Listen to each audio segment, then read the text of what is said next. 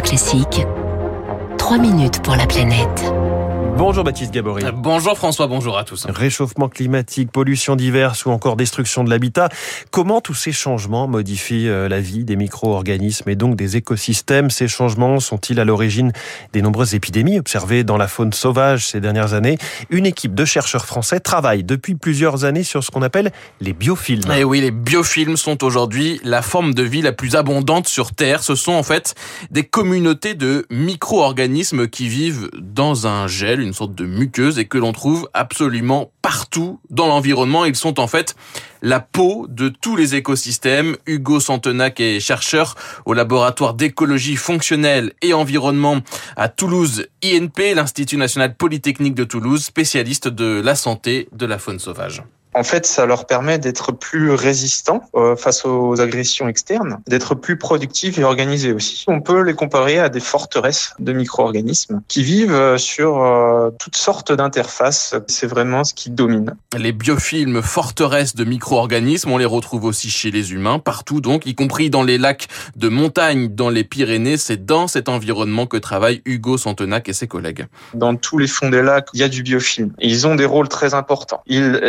forment la base de la chaîne alimentaire. Ils participent aussi à la détoxification de l'eau, donc c'est-à-dire qu'ils vont capter les polluants et les dégrader, et euh, ils assurent un petit peu le recyclage des nutriments dans ces écosystèmes. Et c'est dans ces lacs qu'Hugo Santenac et ses collègues étudient l'impact des changements en cours, la hausse de la température de l'eau ou encore les diverses pollutions.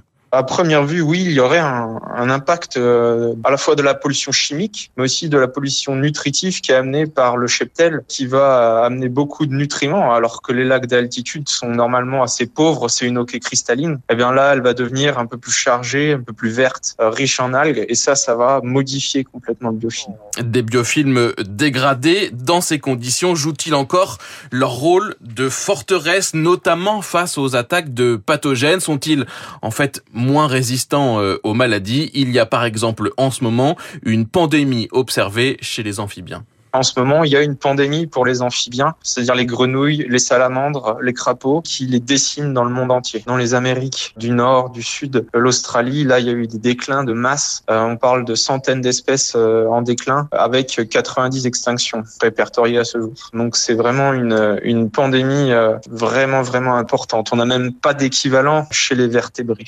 Quel lien entre la dégradation des biofilms et l'émergence de cette maladie chez les amphibiens? Quel lien, en fait, avec les épidémies d'épidémies observées dans la faune sauvage. Dirk Schmeller est chercheur lui aussi en écologie fonctionnelle à Toulouse INP. On a aussi une pandémie qui touche les corails, les chauves-souris euh, et, et d'autres. Tout cela, c'est parce qu'on a déstabilisé des écosystèmes, inclus le biofilm. Et c'est un peu ça l'idée avec notre, notre recherche euh, de regarder quels pathogènes sont capables à profiter que les biofilms sont plus les mêmes, ils sont moins forts, ils sont peut-être moins divers et ça laisse peut-être certains pathogènes proliférer. C'est là où la probabilité d'infection va augmenter. Une équipe de chercheurs de Toulouse avait publié il y a trois ans une autre étude dans laquelle il prouvait cette fois-ci que la hausse des températures jouait sur la flore microbienne des lézards, 34% de bactéries en moins dans un climat plus chaud de 2 degrés et donc une plus faible espérance de vie. Incroyable cette histoire des biofilms. Vous avez appris un nouveau mot aujourd'hui sur Radio Classique, vous en parlerez sans doute euh,